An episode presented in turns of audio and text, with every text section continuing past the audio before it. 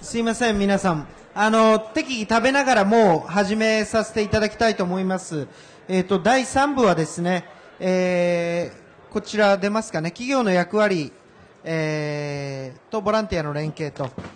ちょっと時間、はい。あのーことでお話しさせていただきたいと思います。今までの議論お聞きになっていて、結構行政と NPO っていうその2つのアクターに集中、議論が集中しがちだしがちだったと思います。ただ、その復興のなり、えー支援のフェーズがだいぶ変わっていて、今後重要なのはですね、より先ほどあの、志賀浜の遠藤さんおっしゃってましたけれども、なりわい支援とか、そういったようなもの、そこのニーズが非常に強くなっている中で、やはりその企業の、あの役割っていうのがどんどん増すんではないかなと思ってます。それで、その企業の参加の形態っていうのが、例えば CSR 的なもので関わっているケースもあれば、または、その普通にビジネスを復旧させる、復興させるという観点から起きてくることっていうものがあるんで、そこもまた非常に多様だと思います。ちょっとそういったところを含めてですね、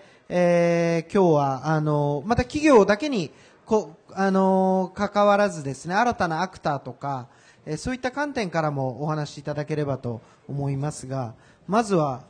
すいません。あの、始まってますんで、あの、こう立って歩いたり食べたりいいんですけど、あの、ガヤガヤしないでください。申し訳ない。よろしくお願いします。じゃあ、多田さん、最初は誰がいやいや、もう多田さんがご指名してください。どなたか口火を切られる。じゃあ、伊豆さん、お願いします。えー、と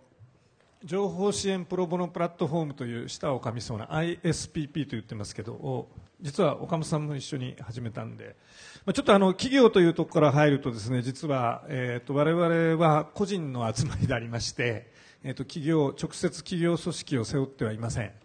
で、えーむしろ、まあ、お話多分そのその企業の部分とそれから一応これ見ると情報というところがあるので、まあ、その接点を含めて何か話せということだと思います。で別の言い方しますとあの、まあ、震災起きた翌日から東京でこれどうしようと。で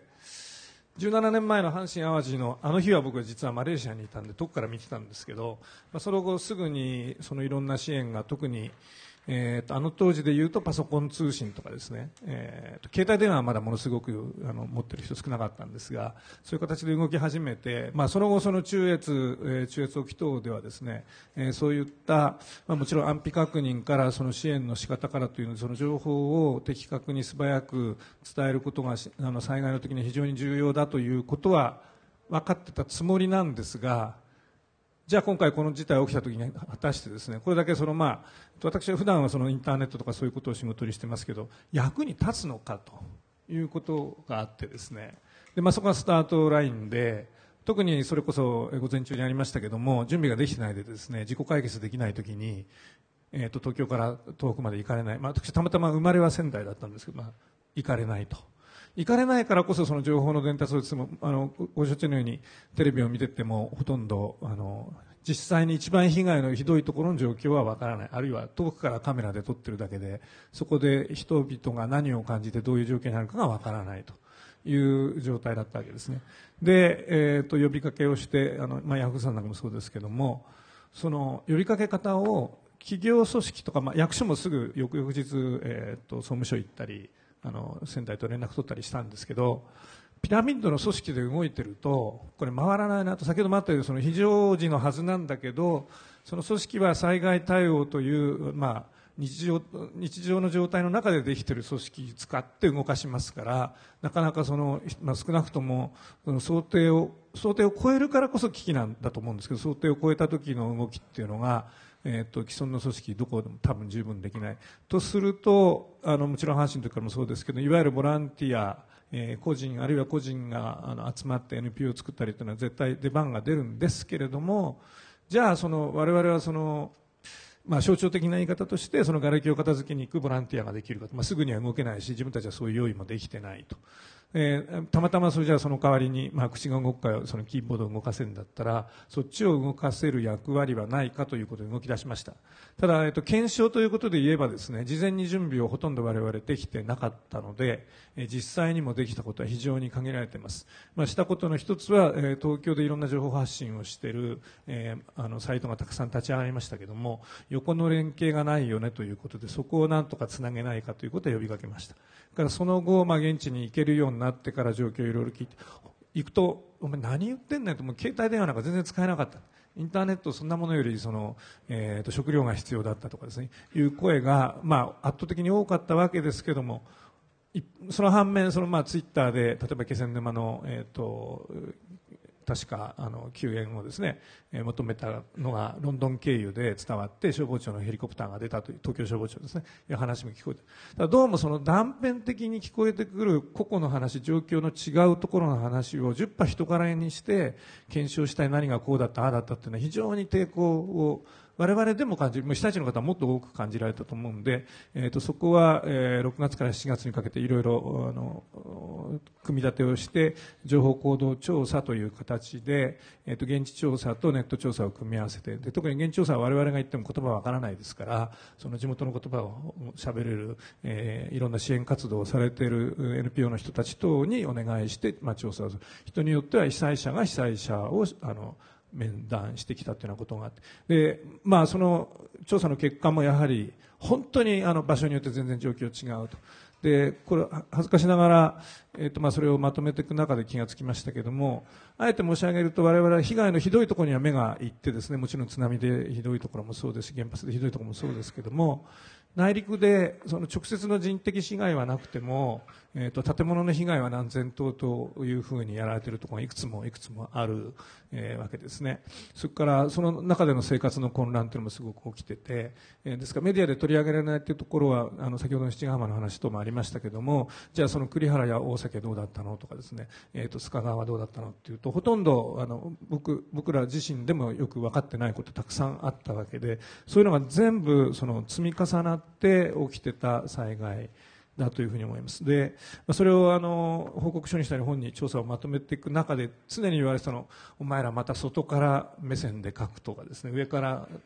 どうしてもなっちゃうんですね。自分がその被災地の中でずっと、まあ、いたわけでもない生活もしてないという。その悪循環をどっかであの断ち切っていかなきゃいけないというふうに今思ってましてそれはまた後でもお話しするかもしれませんけども、まあ、一つはもちろん現地に通うこと。それからもう一つは自分の持ち場を大事にしながらちゃんと想像力を働かすということだと思ってますけれども、えっと、そういうことを感じています。で、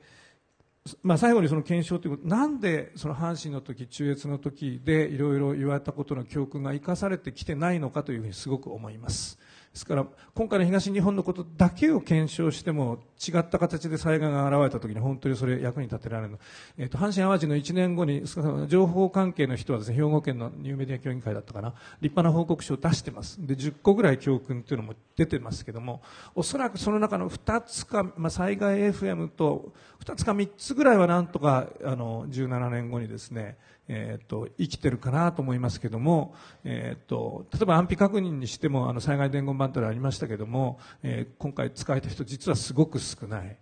えー、反面携帯は繋がらなかったっていう声がものすごく多いんですけども、えーと、携帯電話で安否確認できた人が51.4%携帯メールでできた人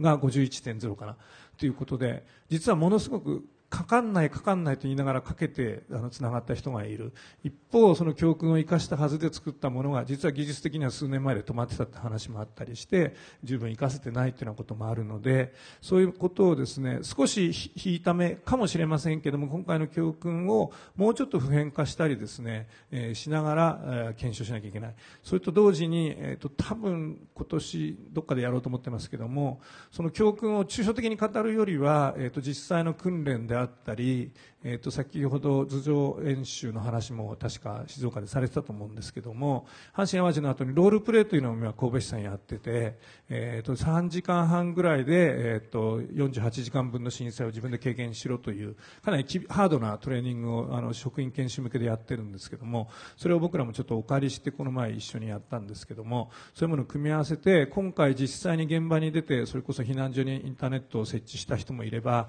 情報集めをしてうまくできなかった人もいると思うんですけどもそうやって経験された人を例えば西日本や九州に持ってってですねこれから起きると思ってて経験をしてない人と共有するようなキャンプを、えー、寝袋持ち込みでやろうかなと。そこにぜひ IT 関係の人にもあの防災関係の人も来ていただこうと。そんなことを考えています。とりあえずこんなところにしてます。ありがとうございます。ちょっとあれですね。第第のところで情報のところもですね入れていった方が良かったですね。そういった意味では、まああの次にじゃあ岡本さんにお話しいただくのがよろしいですかね、この流れから言うと。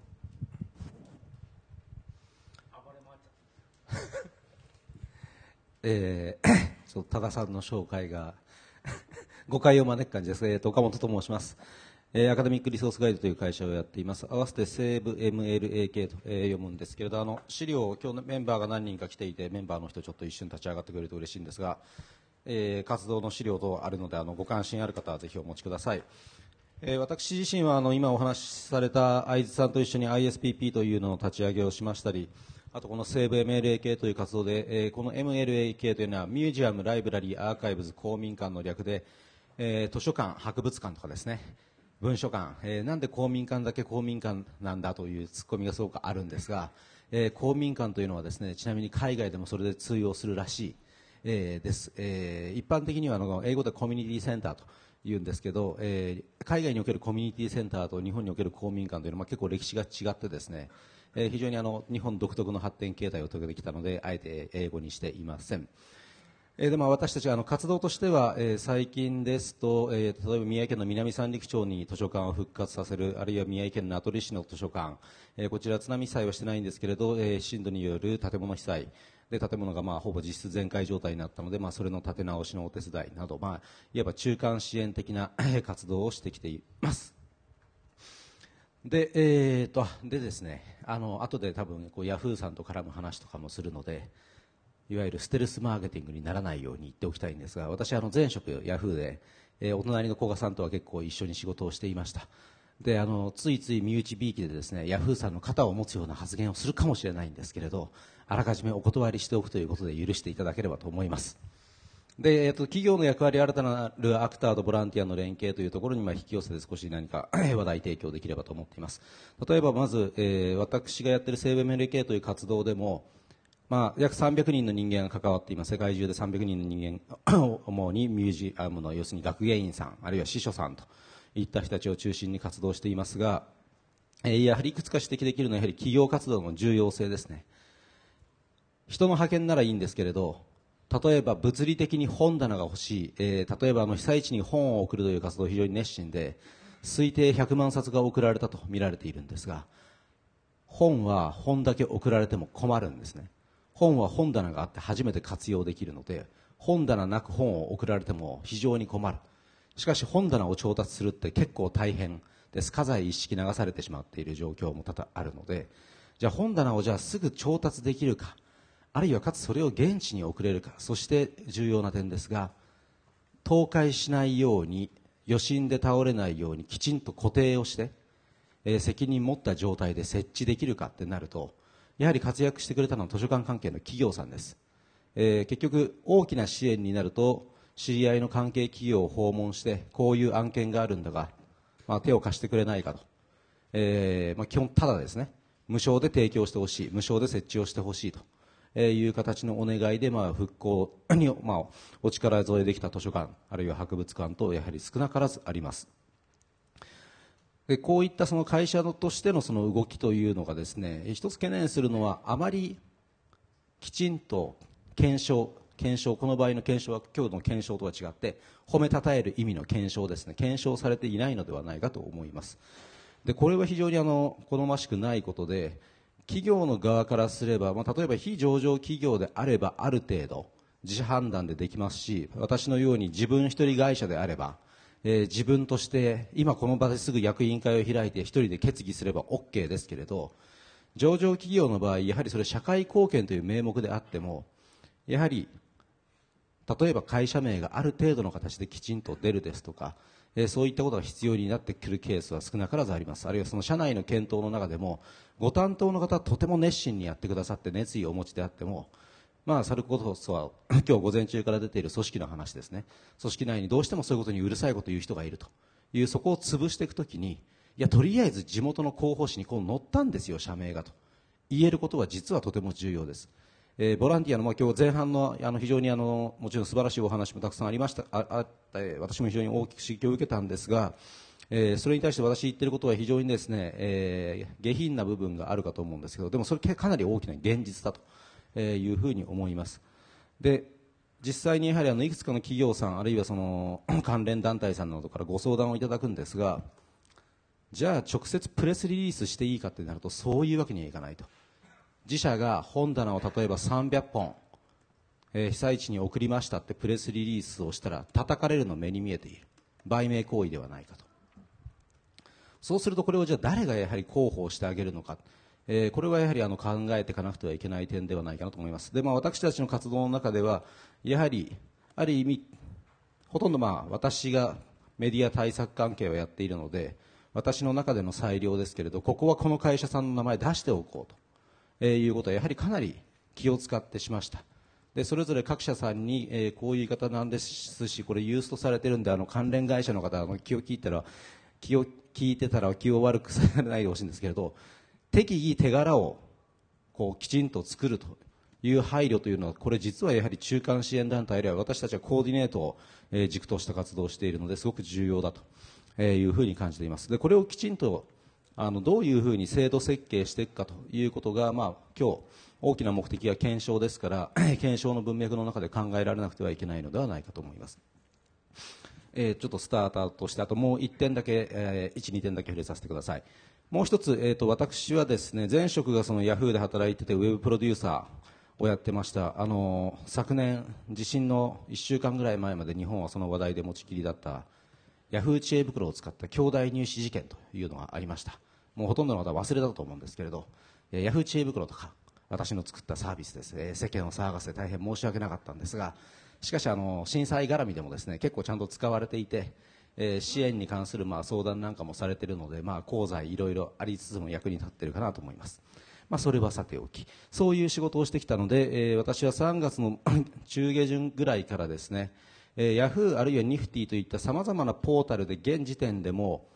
被災地におけるボランティア募集情報を配信、えーしています。でかなりそれが日本におけるボランティア集めには役立っていると、えー考えているんですがあれは一つだけデータベースが作られていてそれを望む会社すべてに対して利用を許可するという形式になっています。でそのシステムを私が最初に企画設計を担当し今日は多分来てないですが、えー、グーという、えー検索エンジンポータルで働いている藤代博之さん、まあ、ジャーナリストとしても有名な方ですがですとか何人か IT 業界あるいは広告業界の人間で有志で集まって、そういうシステムを作り各社に対して一斉にこれを配信しようと。つまりそのボランティア情報のような重要な情報を各社で奪い合いにしてしまうのではなくそしてそれは非常に無駄なコストであると。一元化をした上で、えーそれをばらまく仕組みを作ろうというの。を当初はあの内閣府と、えー連携して進めていました。で何が言いたいかというとですねこのシステム実現したことは非常に重要だと思うんですけれどそれを実現したのは一人一人の会社員であるわけですね。企業人がそれぞれの自社の立場を離れて本来であれば競い合うライバルでもあるような関係の人間たちでベストチームを作って、えーそれを実現したと、まあ、大体企画開発一月ぐらいで、えー完了してすぐヤフーさんなんかでの情報配信が始まった私たちのちょうど目標が5月の連休を挟むとボランティアが一気に減るんじゃないかという懸念があったのでそれまでにはボランティア情報を大々的にウェブ上で配信できるようにする。そうすると若い人たちのもとに最低限それが届く。そうするとボランティア熱の低下みたいなものを多少なりとも食い止められるのではないかという戦略がありました。まあ、そういうことを実現したのは今触れましたように社員個々人の自発的な活動というものがあったということとそれを企業が認めてくれていた。ということではないかと思います。集まっていた人間はですね、まあ、多分にですね、えー、企業内においてまあはみ出し者というかあのある意味こう異色の存在として際立って浮いてるかもしれないし、えー、抜きん出てるような立場の人たちが確かに多かったのも事実です。しかしそれぞれの会社が他者を利するようなことやってんじゃねえと言わずに、えー、その活動を認めてくれていた。もちろん仕事時間を使ってやったわけではなく、えー、なるべく定時に上がって夜な夜な集まるという形だったんですがそういうことに、まあ、力を割いてくれていたと。いうことが非常に大きいかなと思っています。でそれはおそらく我々の事例だけではなくさまざまなケースがあるはずです。ですから先ほど企業が本来の企業活動の一環として社会貢献的に例えば物資を送る、えー、ことを検証しなくてはいけないと言いましたがもう一つその企業というのは非常に多数の人間を抱えている組織であってその企業が企業内に属する組織内個人の自発性を認めその積極的な活動をむしろ推奨しているというケースが少なからずあるのでこれらについても、まあ、きちんと good practice は good practice として取り上げその企業をきちんとまあ表彰検証していくということが次なる災害への備えあるいは今現時点においても引き続く復興の支援に重要な意味を持ってくるのではないかなと思います、えー、以上大きく2点だけ指摘させてください。ありがとうございます、え非常にあの面白い観点からですね、えー、いろいろ問題提起をいただいてますが、ちょっとここでパネリストじゃなくてですね、あの会場の中に振らせていただきたいんですけれども、会場で、えー、例えば企業の今 CSR 部とかそういうところなりで勤めてコーポレートとして支援に関わられたって方いらっしゃいますか？手を挙げていただくと。えなるほど、なるほど。これぐらい。はい。すいません。えっ、ー、と、例えば味の素さんあのなんですけれども大関さんは戻ってきてないかな？いないですねあの味の本さんいろんな活動をされていらっしゃいますそれで先ほどみなし仮説の議論があったと思うんですけれども現地で働いていると、まあ、仮説って結構見やすいんで仮説へのあの支援って集まりやすいんですね。ところがみなし仮説になるとですね、えー、結局普通のみなし仮説っていうのは、まあ、ご存知の方が多いと思うんですけど民間賃貸住宅だとか公営住宅に仮設の代わりに入っている方なんですね。それからもう1パターンとして在宅のあの被災者という方がいらっしゃって、まあ、半壊とかですねまた一部損壊でそのまま住んでいらっしゃる方。それで特にその3番目の在宅被災者の方って支援が全然行き届かなくて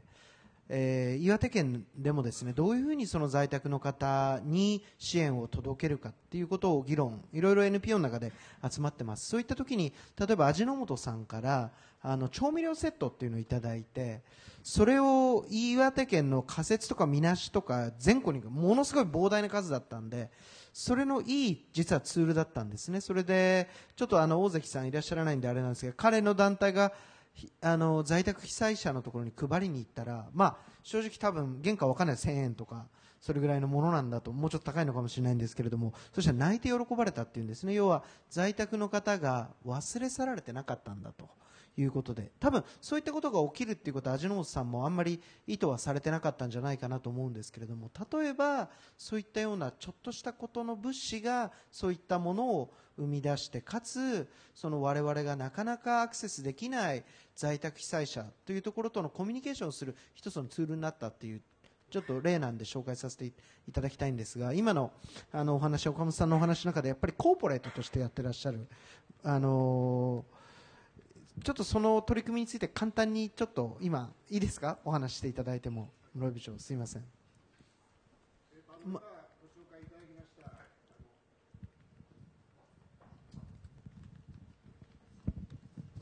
えー、味の素 CSR 部の室井と申します。あの CSR 部というのはあの企業の社会的責任と、えー、そういうのをやっております。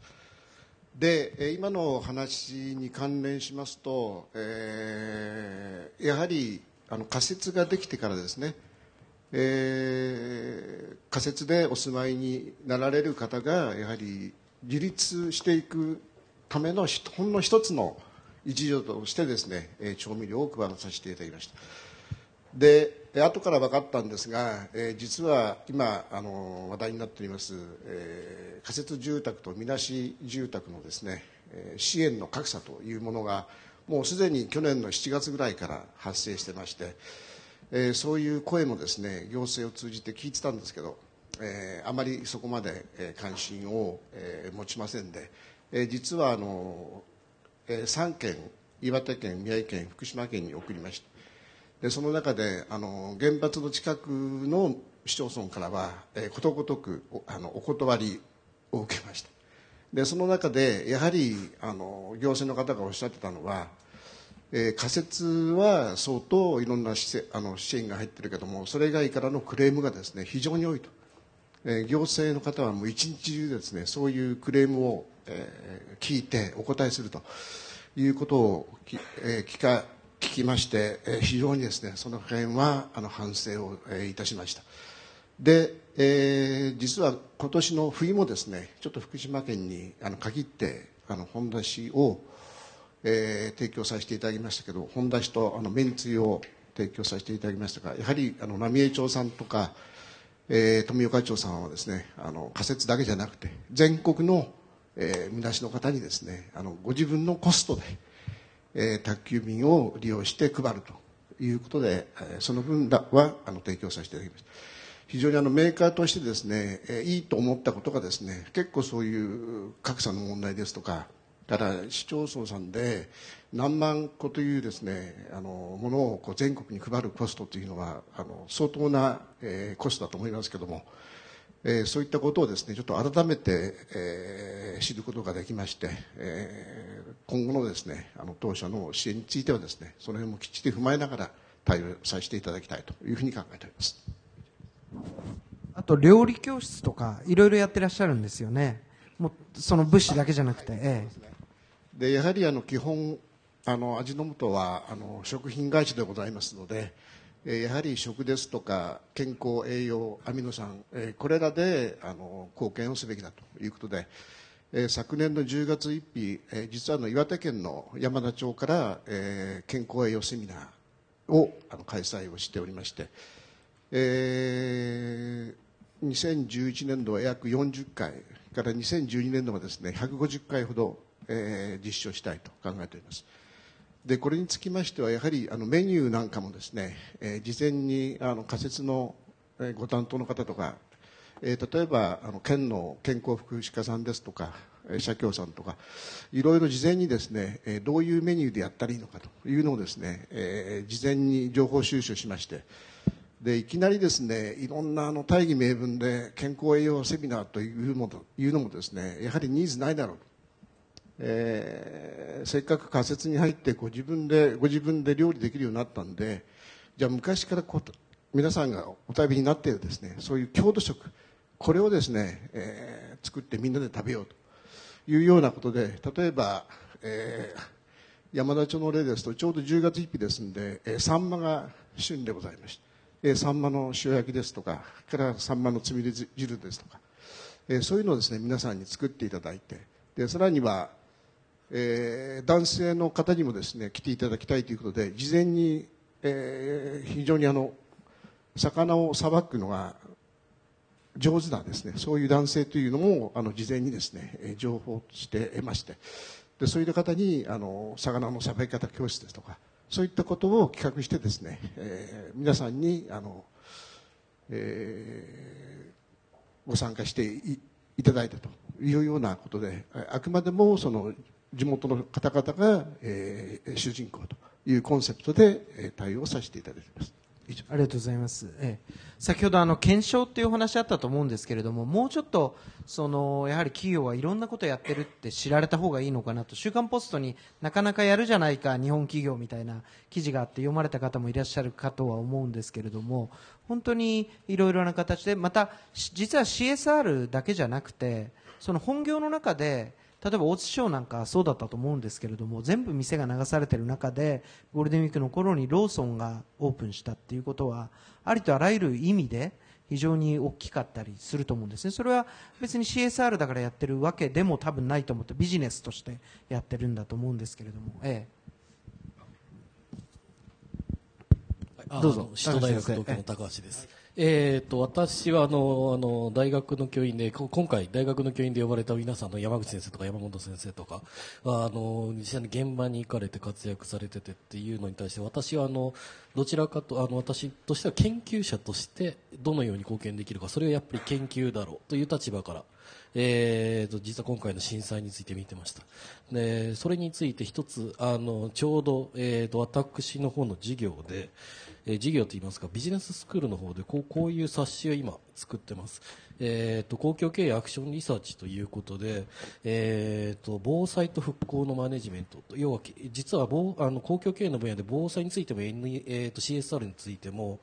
えー NPO の経営についても、えー組織論という我々が研究者が、えー経営学が、えー長年蓄積してきた理論とか、えー調査というものが全然こちらの分野で生かされていないと。えーいうこともあって、えーっとまさにこの分野で我々が貢献すべきだろうというのをビジネススクールとして、えー調査させていただいて、えーっと東堂真心ネットさんだったり、えーレスキューストックヤードさんだったりに、えー協力もいただいて今回報告書を作ってきました。でその中で、えーっと実は、えーっと民間企業と,、えー、と今回の防災の復興支援という形でまさにコンビニエンスストアの、えー調査というものが、えーを、えー今回この報告書の中で書かせていただいております。でその中であったのが実は阪神大震災の時に、えー、とセブンイレブンさんっていうあのセブンイレブンさんは実は本社神戸の三宮なんです。ね大英がそうなんです。ですので、えー、とその時の経験もあったので、えー、とセブンイレブンさんっていうのはえー、ともう災害が起こったら地域を助ける。そのためには一日でも早く、えー、と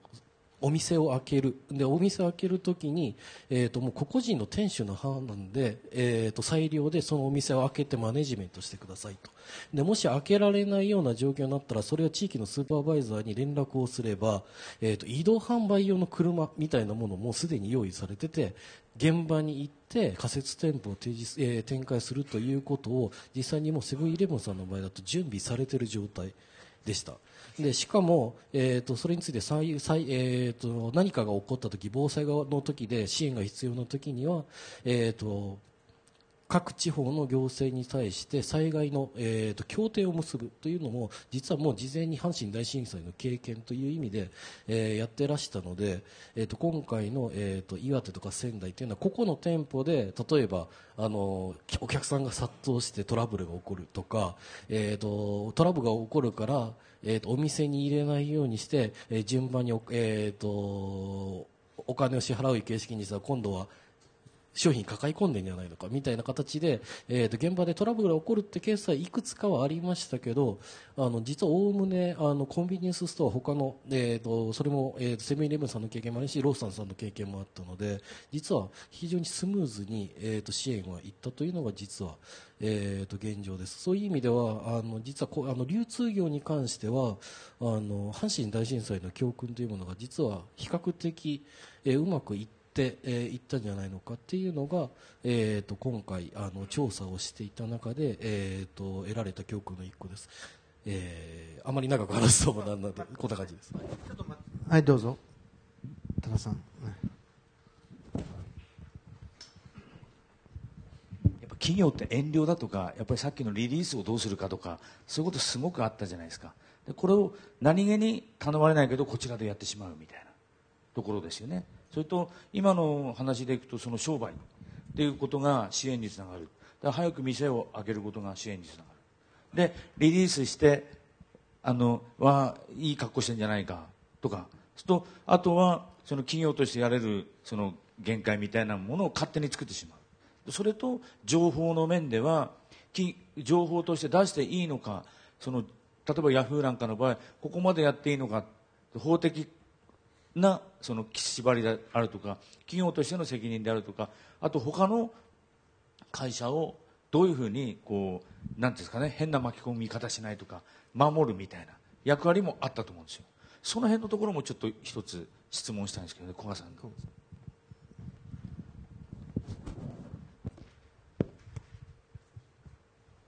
今回非常に感じたのがあのまあ、この前のセッションでもだいぶいろんな方がおっしゃってましたけれどもあの有事にあのいかにその平時と同じマインドじゃダメであのもう別のオペレーションでやらないと回らないのかっていうことをあの一人一人が気づくかっていうところなのかなと思いました。であの例えばまあ私どもの会社で言いますとあの、まあ、自然発生的にですねあの24時間対応チームっていうのができてでもそこはですねあの普段の上司部下とか関係なくですねもう組織もバラバラでとにかくこれ必要だと思う人があのどんどんやるっていうチームができたりとかですね。あとはあの、まあ、普段はあのいわゆるコンペティターと呼ばれる会社さんに対してその誘導をかけたりとかっていうのは普通しないわけなんですけれどももうあの例えばグーグルさんがあのパソンファインダー始めたりとかですねあのもう必要な情報をどんどん各社さんやられていたので、まあ、そういうところにはもうこれ必要な情報だっていうことでいろんな方がそこにたどり着けるようにですねあのどんどんリンクを貼ったりとか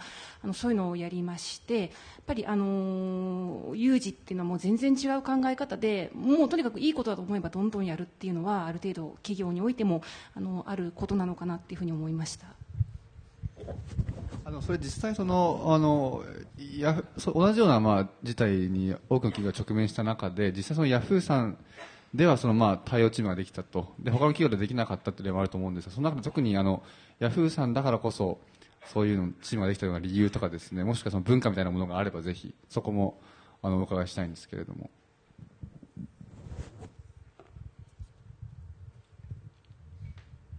はい、あの比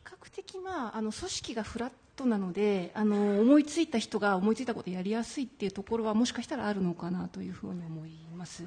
であとはですねあの今回あの、まあ、直接被災地の方にどこまでお役に立てたかどうかわからないんですけれどもあの電力のところがかなり逼迫しているっていうことでやっぱりその計画停電が起きるんじゃないかとかですねあと、まあ、どの程度本当にその供給に対して需要があの今言っているのかとかっていうのは非常に見えづらかったと思うんですけれどもなかなかそこの情報って出てこなかったと思うんですね。であのそこをやっぱりその引き出すべくかなりまああの霞が関もそうですし電力会社さんもそうですしあのもう全然つてなんかなかったんですけれども、まあ、交渉しに行ったとかあのそういうのは文化的にはちょっとあるかなっていう感じはしています。で例えばもう一つあの引き出すそれを発信するってことになるじゃないですか。引き出したまではいいけどもそれを発信するっていうところでいろんな決断があったと思うんですよ。でかなり普段と違う発信をされてたと思うんですけどそこら辺のところで議論はあったと思うんですけど。はいえー、っとそうですね。あのまあ普段はですねあのやっぱりお客様に間違った情報が届いてしまってはいけないっていうのをかなり我々あの気を使っていますがあのやっぱり多少間違いがあるかもしれないけれどもこれやっぱり伝えた方がいいんじゃないかって思う情報であればちょっとアグレッシブにですねあの、まあ、やってしまったっていう部分はあります。でまああの一つの例がですねあの電力予報っていうのを電気予報ですかねあのやったんですけれどもこれあの、まあ、なかなか最初電力会社さんから情報が出てきた時にもですねタイムリーに情報が出てこなくて2時間半くらい前にあのこのくらい電力が使われてましたっていう情報しか出てこなかったんですね。であの今今この例えば各工場とかでこのスイッチ入れちゃっていいのかどうかっていうのを知りたいわけで2時間半前の情報ってあんまり意味がないと思うんですね。なので、えっと、タイムリーに出してくださいってのをお願いしてたんですけどなかなかやっぱりその難しかったみたいなので何をやったかというと我々の方であの、まあ、いろんなその日の気温ですとかあるいはまあ今日あの何があるとかいろんなことをあ、まあ、主に気温なんですけれども元にあの多分この時間帯だったらこのぐらいの電力が使われるだろうっていうふうに予報を出したっていうやったんです。ねこれは、まあ、あのだいぶ2か月ぐらい検証して、まあ、そんなに誤差もないだろうということで踏み切ったものなんですけれども通常は絶対そんなことやらない会社なんですけども、まあ、そういったものもやったっていうのはあります。一方でそのいろいろ今のお話の中で誰のためにやってるのかっていうところなんですけれどもその例えば大津省とか行くとおそらく89割の人はあのディバイディッドというか、まあ、デジタルディバイディッドっていうか多分 E メールアカウントも持ってないしコンピューターもめったに覗かないっていうような状況になると思うんですね。そういった状況の中でなんとなくここのインターネットとかそこの世界がリファインされていってそこら辺のその被災者との関係ではどどんなような感じであのこれどなたでもいいんですけれども愛さんでも岡本さん。あ甲賀さんお願いします。今取られようとしたんで、はい、すみません。あの正直言いましてあのどこまでその被災者の方が真に求めているあのサービスを提供できたのかっていうのはあの疑問があるところだと思っています。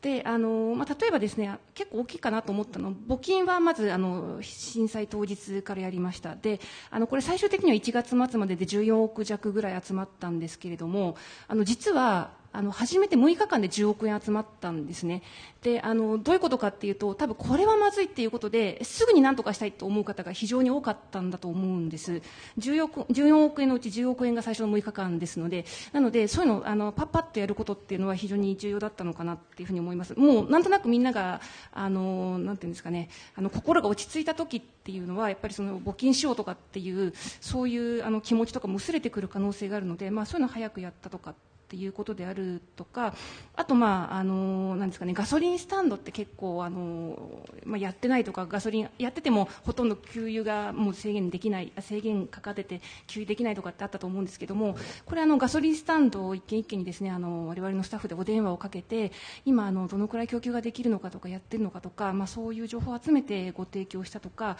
あとはですねあの、まあ、ちょっと先ほども出ましたけどもあの被災地でこうちょっとやっぱり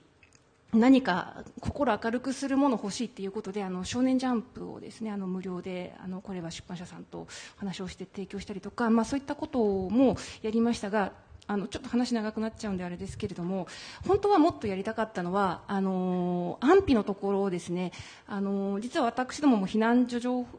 あの避難場所名簿検索っていうのをやったんですけれどもこのこれご提供できたのってもうだいぶ1か月以上経ってからなんですね。で本当はあの最初の1週間とか2週間にこれが立ち上がっていないといけなくてでどうしてこれができなかったかっていうと、まあ、いくつかの自治体さんに実はあの、まあ、そういうその名簿的なものをもらえないのかっていうご連絡を差し上げたんですね。ですがやっぱりあの個人情報の問題があるということであのそれはまあ当然いただきませんでした。であの私も何やったかって言いますと各避難所の名簿ってていうのはあの自治体さんごとにホームページに上げてらっしゃるところが結構多かったのであのこれを集めて横断的に検索できるっていうのを立ち上げたいと思ったんですね。であのこれ本当はあの、まあ、検索の会社なのでクローリングで拾ってあの、まあ、機械的にパッパッとできるっていうのがやれればよかったんですけれどもあのやっぱり避難所ごとにですね名簿がバラバラだったんです。なのであの何番目の列に何の情報が載ってるかっていうのを機械で拾えなかったんですね。なので全部あの手作業で目視で見てあの、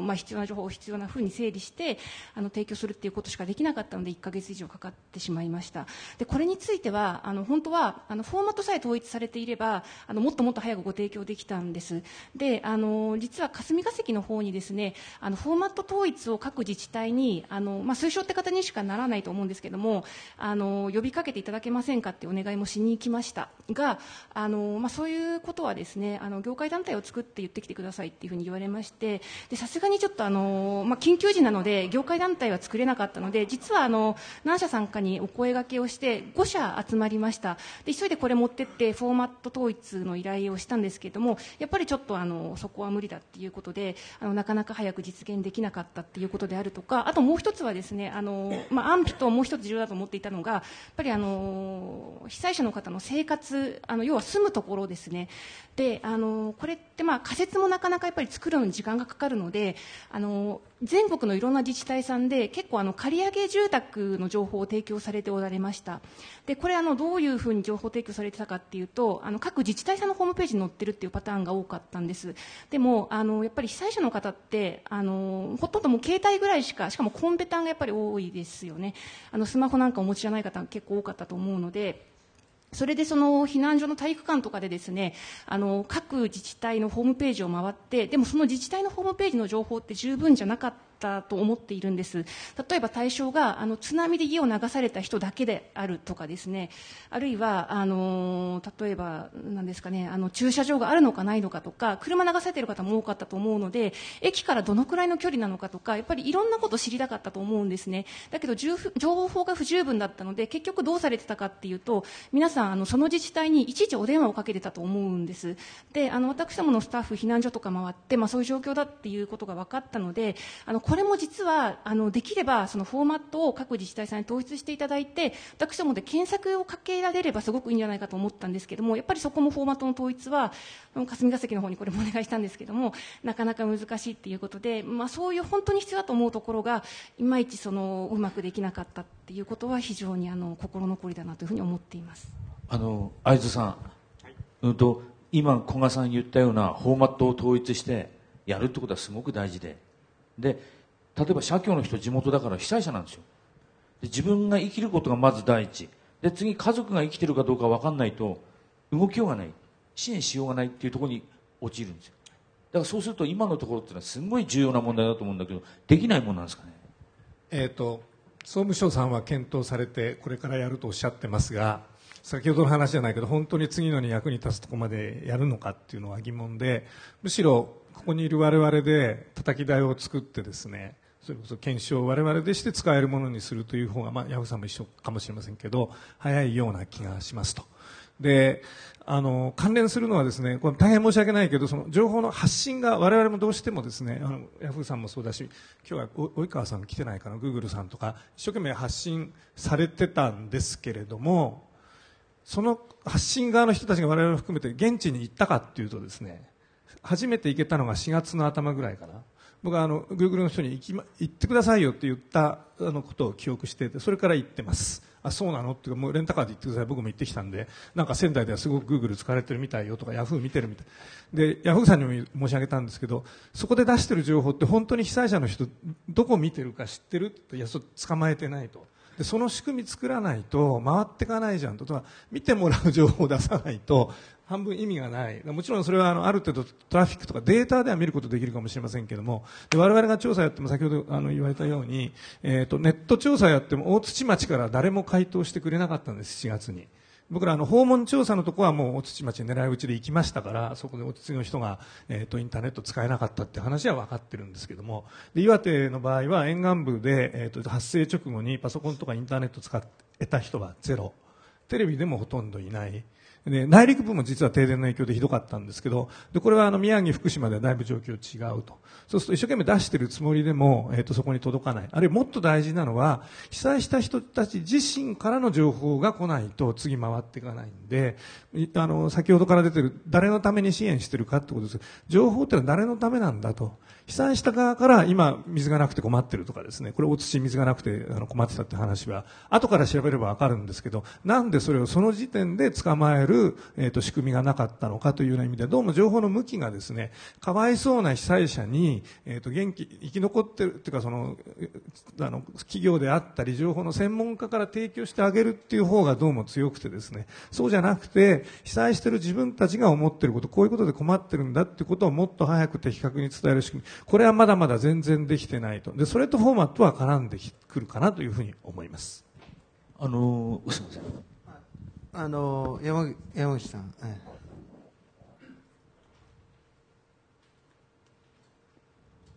私の本業の一つはその災害後の開発なんですけどもう一つはその移住母子支援あの国際結婚した子供お母さんの支援っていうのが今フィリピンとか中国とか国際的にやっててその中で情報としてそのグーグルとか赤十字とか英語ベースでも出したけれども例えば非常のマイノリティですね。多分陸前高田から、うん、大船渡辺りまでで200家族ぐらい外国系フィリピン系のお母さんでぐらいだけどもあんまりアクセスできないのとそれから県やいろんなところで国際交流協会であの外語代とかいろいろバックに投げて翻訳してこういう通達ってバンバン英語で出してくれるんだけどあんまりアクセスできなくて一番多かったのはフィリピン側からこの人生きてますかと。だけど彼らはその日本ベースの安否確認にはあのアクセスできないしグーグルなんかもあんまりそういう超マイノリティの部分についてあんまりカバーしてなかったんで結局みんなフェイスブック立ち上げたら700人ぐらい一気参加してその人たちの中で日本語読めるお父さんやいろんな人にいろんな安否かき集めてこんなの載ってたよとこの人生きてんじゃねえのとかあの人に直接メールしろみたいなだからその現地受け手ではその超マイノリティのグループでもそうだったみたいだからそういう社協とかどっかでアクセスできる人がいて周りの人間と情報共有してうちらはこれが欲しいよみたいなそういうフォーマットとか全体的にマクロ的にできちゃうところよりもミクロ的にできちゃうところがもうちょっと欲しかったなと。それから地図について言えば Google に打ち上げてマッピングしてくれって助かったしそれから企業貢献でいけば前輪さんはもう3月の末で遠野にも紙とデジタルベースで全部無料で配ってこう被災地でマーキングしてくださいって言ってて。で私国土地理院に電話して最近もう飛行機飛ばしただろうから解像度の高いあの航空写真分けてくれと大土持ってくからって言ったらいやいや一軒一軒誰の家壊れてるか分かると個人情報だからまだ上から OK 出てないから出せませんっつってそれ4月の半ばまで引っ張ってるんですね。だからそういういい利用できるツールについてはこれはその官庁のリーダーの問題なんだろうけども業界団体なんとかとかかんとか言わないでこの辺でみんなでプレッシャーかけて次に大きな災害あった時は国土地理院はサボってないですぐ解像度の高い地図を飛行機飛ばして出しなさいと。いうような形にできるといいなと思っております。すいません柴田さんなんか、はい、あの誰のためにっていうところであの基本的には多分あのひやっぱり災害にあった方々被災者のためにあのっていうところだと思うんですけどあのそれだけだとあの企業の方もあの参加しづらいというかもっとやっぱり企業の人が積極的に参加してもらうためには企業参加した企業も何かしらのメリットや説明しやすいっていうことがあることが重要だって岡本さんおっしゃってた通りだと思うんですけれどもそれで僕があのいろいろな企業さんボランティア参加されたりとか相談されるのを見ている中であと自分たちがやってるあの岩手県北や福島交通の事例を見ていても感じるのはやっぱ従業員の方々がこういった災害支援に関わったりとかですねあのえーと、社会貢献に関わることがやっぱり自分たちの会社で働くことに対して非常にモチベーションを高めていく。でそれ結局企業の競争力って人なりっていうところがあってその人が会社のことを好きになって本当にコミットメントしてくれたら企業のあの業績って上がるはずで強強まるんじゃないかなと思って。端的に現れているのがあのヤマトホールディングスの例でヤマトホールディングスあの宅配便1個あたり10円寄付しますよと。で去年13億こう配達したから130億円は寄付できるはずだって言ったやつがあったんですね。でそのそういったことをやり始めたときに、まあ、その前にあの実はそんなことをやったら実株株主訴訟になるんじゃないか。130億も拠出したらなんていうところもをあの経営者が英断してもうこれはやるんだって決めてななぜならば社員たちは現地でもう自分たちの判断であの社会貢献してくれと俺はそれに感動したからそれに応えるためにこの制度やるんだと株主に訴訟されようとっていうのに社員がさらにまた反応して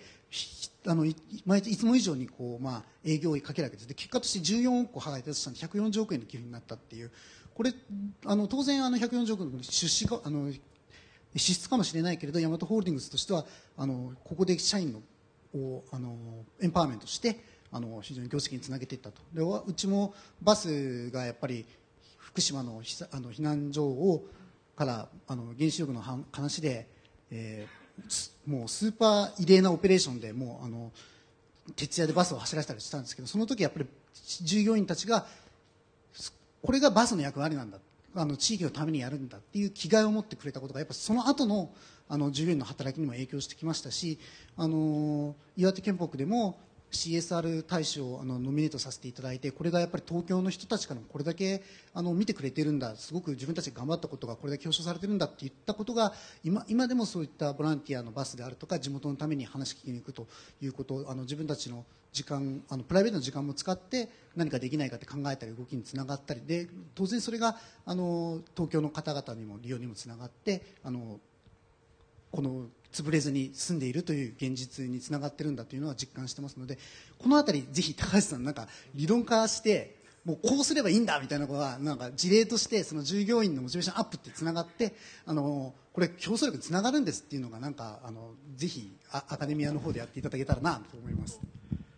あの実はあのあのあ、えっと、自己紹介文の中で一本論文書いてるやつがあるんですが社会起業家って書いてるやつの中で環境問題の方ではあの環境規制とか環境問題を守るってことが企業の業績にアップにつながりますよっていう話が実はまかり通ってるんでですね。で、これまかり通ってるっていうのが極めて重要なことで、まか、あの、これ本当かどうかわかりませんよ。でもまかり通ってるからやんなきゃいけないって気持ちになるんですよね。で、そうすると今、あの、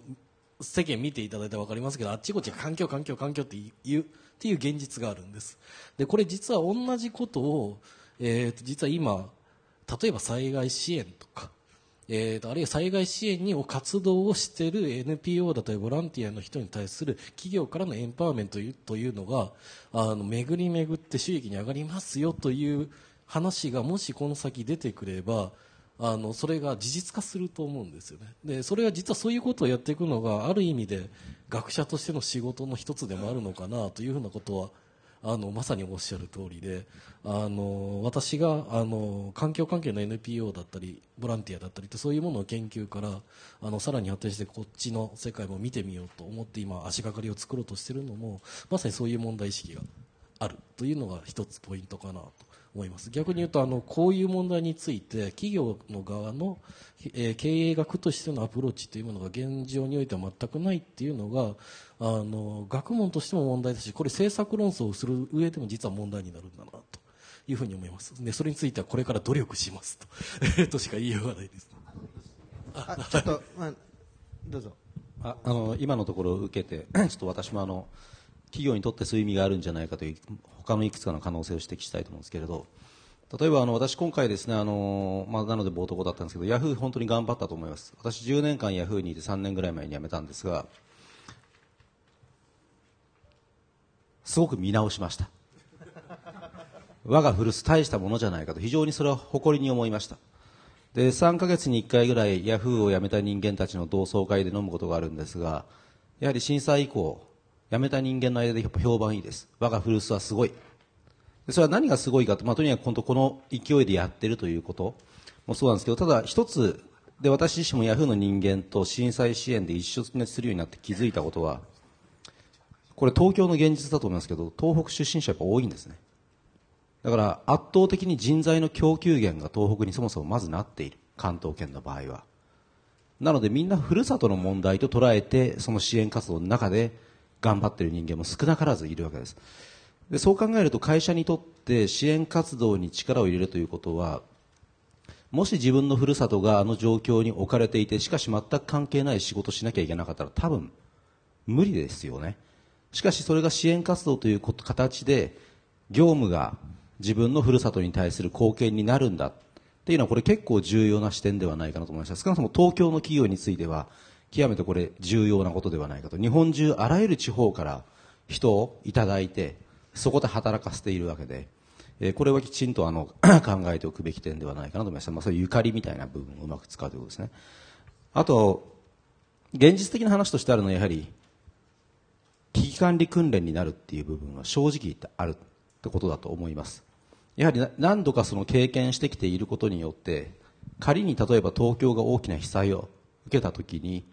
東北の経験を持っていると。いうことがやはり重要になってくるんじゃないかなと思います。今回ヤフーでこう頑張って活躍しているエンジニアたちのうち何人かは私も当時まだ社員でしたけど9.11の時の緊急事態をやはり経験している人が何人かいるんですね。でその時も本当に修羅場でした、えー、私夜10時に家に帰って飛行機が突っ込むのを見てそのまま会社に行って34日帰らなかったという記憶があるんですけれどやっぱそういう経験があるから例えば今回できている部分もある。そしてあるいは、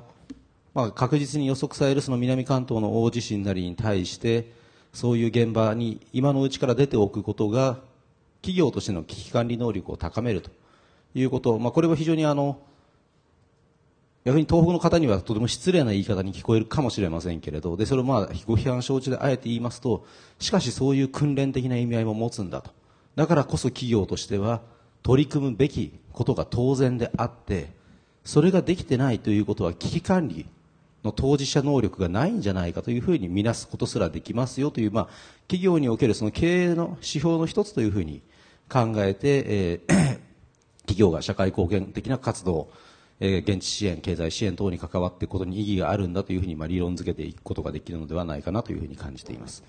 はい、すいません。ちょっとここでですね、視点を変えたいと思う。多分、今の議論聞いてて、佐藤社長は、なんか、ちょっと全然、現地の状況と違うな、という、あの、ことをお感じになったところもあると思うんですけど、全くもう、あの、こう、議論を変えちゃっていいんで、その釜石の東仁というところでですね、あの、被災された、えー、もともと、えー、水産加工の会社がありました。ただそこ、関西系の資本だったので撤退してしまって残されたのはその地元の住民の方々。それでもう工場なくて雇用の場がないというところでその地元の方が中心となって今水産加工業を新たな会社として立ち上げようとされていらっしゃる、えー、ところの社長さんですね。佐藤さん、えー、ちょっとどんな取り組みされているか、えー、今までの議論に引きずられることなくお話しいただければと思います。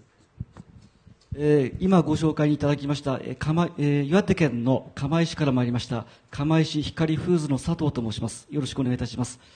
えーと、私もあの震災当日は釜石からあの北の方の40キロ地点の山田町というところで、あの、被災に遭いまして、えー、さっき前段であの大洲市の薄沢さんでしたっけかおっしゃってたように本当にあの映画とかですねテレビとかスローモーションのように今でも夢を見ているかのように思い出されます、まあ、光景的には大津では多少違うんでしょうけども、まあ、人が流されたり屋根から引きずられて海の中に引き込まれると、まあ、そういった中で、まあ、夕方からは火災が起き夜半には、えー、家庭用のガスボンベが何十個とこう多分爆弾のようにこう大きい音を立てながら爆発する。火柱は10メーター以上立つ。翌日も火災に巻き込まれている、まあ、そういう経験をさせていただいた中で、まあ、自分も正直その被災地である沿岸から去ろうかなと思いました。まあそんな中で今まで関わり合ってきた方たちと話したり、まあ、思い出したりいろんなことを感じている中で、まあ、自分だけ逃げて逃げるように戻っていっていいのかということを、まあ、自問自答し始めた時に、まあ、地元のあの漁業協同組合の方とかですね、えー、被災された水産加工業に携わっている、えー、方たちにやってくれと立ち上げてくれというふうな声をずっとかけ続けられておりました。ただ漁協さんにしても被災者にしても当然被災しているわけですから出資するお金なんてはないわけなんですね。もちろん私もそんなお金があるわけではございません。ですから本当に資本金というのはもうわずかな形で昨年の8月あの設立いたしました。まあ、その当時はあの第一次補正予算が終わりまして、えー、国の方のグループ補助金の方も、まあ、当初4分の1後で4分の3になるんですけども、まあ、それが通った中で我々新規、えー、事業者というのは、まあ、水産加工業であり被災地に、えー、立地するんですが、まあ、補助金という制度には水産庁と中小企業庁から一切ないという中で、まあ、やっていかなければならないと。いうふうなことの強い決意を持ちまして、まあ、今やってるんですけども、まあ、当然二次補正でも三次補正でも新規事業のその水産加工業には、まあ、一切補助金がないと。でもやっぱり被災者の方たち、まあ、今は1年経過いたしまして、まあ、衣食住仮設住宅でお暮らしの方たちはいるんですけども本当に今からが大変で生活の基盤となるべきその雇用の場というものを、まあ、多少なりともこう作っていくというふうなことが非常に自分自身で大切かなと思ってましたんで、まあ、そういった中であのずっと今まで半年頑張ってきたんですがその通りという土地はですね震災後約、まあ、300弱の雇用がございましたけどまあ、一社全部撤退しました。企業は全部撤退いたしました。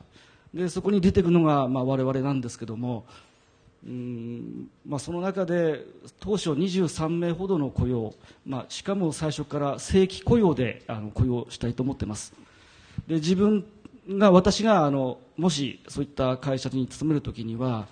例えば期限がないとかですね期日がない雇用期限にですねない不安な状態でしかも保証ほ社会保障が整備されてない会社に勤めようとは私自身思いませんでしたので最初から社会保険それからあの期限のない正規雇用でということであの企業を立ち上げました。何よりもやっぱり生活の基盤として大事なのはやはり安心して地元で暮らしていけるというやっぱり収入がないと笑顔も出てきませんし地元に根付くことっていうのは当然若い方たちに限って言えば当然外に出てきますんで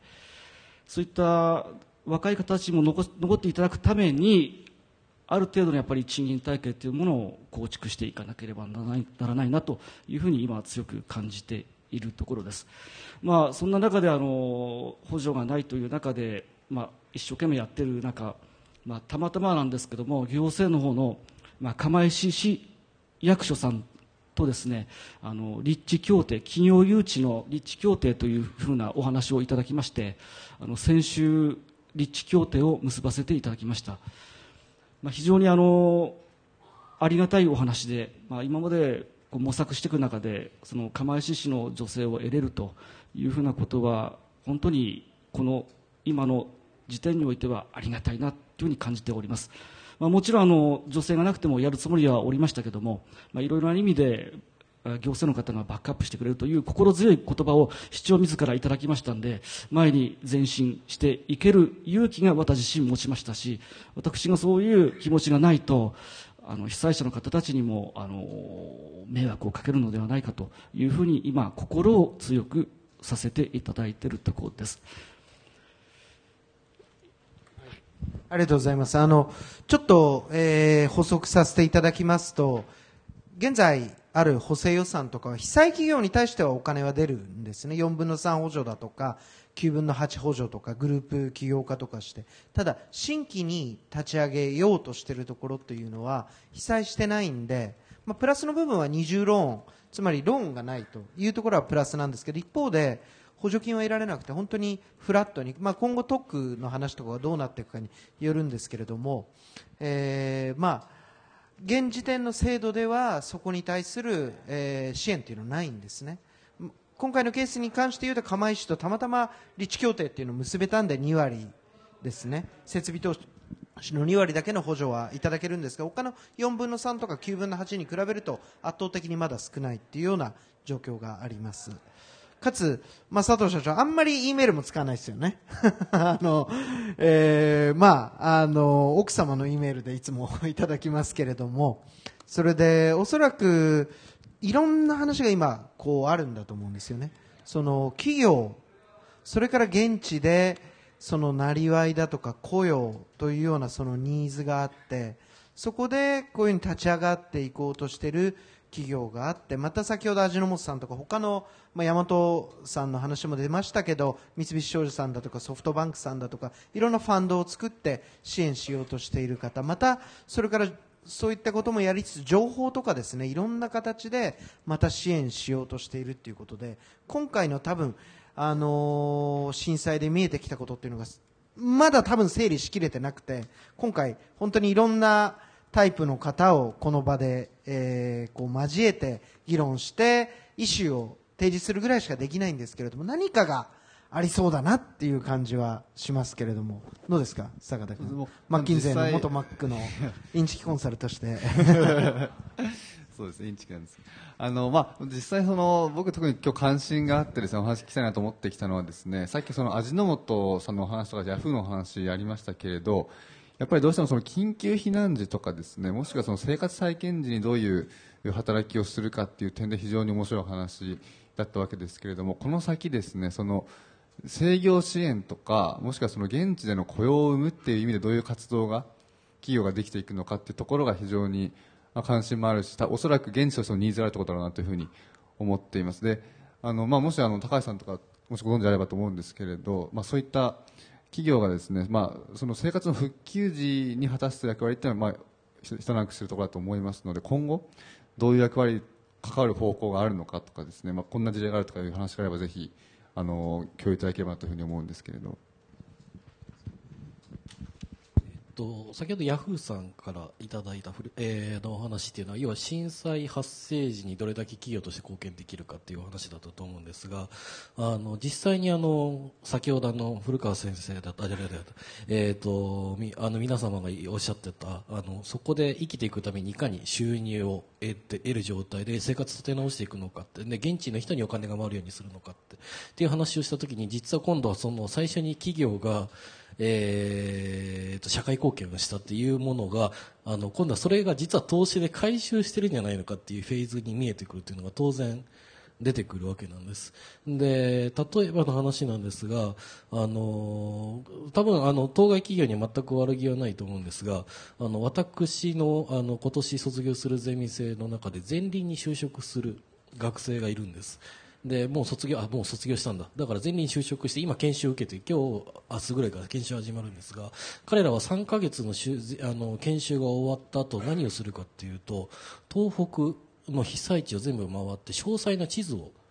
作るために全員借り出されるそうなんですね。で営業部隊全員借り出されていって地図を作るっていう作業をやっていくんです。でで実はそれっていうのが先ほど言った国土地理院は絶対必ず情報公開で後手後手になっていく中でそこで作った消波剤の仮説でどこに誰が住んでるってるってどこにどういうお店が出てるとかどこにどういう工場があるっていう地図っていうのはものすごい富を次に生んでいくわけなんです。で当然銭さんとしてはそれをまたえー、と被災者の災害支援の形に、えー、と提供していくという形でまた貢献をしていくとされていくとは思うんですが同時に僕はそれ聞いた瞬間うんって思ったのがそれ現地の現地に生活されている方にたとえ契約社員の形であっても一時期そういう形で雇用すれば現地にお金が落ちるということは当然考えられるわけなんです。それはしかもその仕事っていうのは前輪この前大学生だった大学生だった人間でうちのゼミ生私のゼミ生が3ヶ月勉強するだけでやれちゃう仕事なんですはっきり言っちゃうと。でそういうのから回していくっていうのは例えばあのヤフーさんでした本業はポータルサイトのビジネスです。で実は位置情報店舗情報住所情報っていうのは集めてデータベースにしておくっていうのはそれだけで次のビジネスの展開につなげていく。っていうことのネタになるはずなんですよね。だから今度は社会貢献かつビジネスにもなる一環として例えばそういうあの被災地での地図を作るっていうのは次の投資に必ずなりうるわけなんですね。でそれをあの例えば東京本社の社員でやっちゃうとそれそのまま東京に流れていくだけですのでそれを地元の人でやるとできれば現地法人を作ってやってしまうということがあのできればあのもちろん、えーと、歯を食いしばって地元の人が、えー、地元で会社を作るというのも大変素晴らしいですしそれに対して、えー、と行政からあるいは会社から支援をえー、いただくっていうのも重要なことだと思うんですけど、あのー同時に日本のあの先ほど話にもありましたが日本の東京に本社のある会社がやっていることっていうのは民謡によっては労働力も、えー、お金っていうのも地方から収奪している構造でもあるわけなんです。でそれをもう一回あの雇用の確保という点から見ていってあの社会貢献というものまで一歩先に進めることができたら一番いいことなのかなで実際グーグルさんだってヤフーさんだってグーさんだってあの地図情報を集めるのって人海戦術なんですよね。でそれはあの本社管轄で契約社員を派遣したり下請けに出したりっていう形でやってるわけなんです。でその先を東北に持っていくだけで岩手に持っていけるだけで実はかなりの経済の循環が起こるはずなんだろうなというのが実は卒業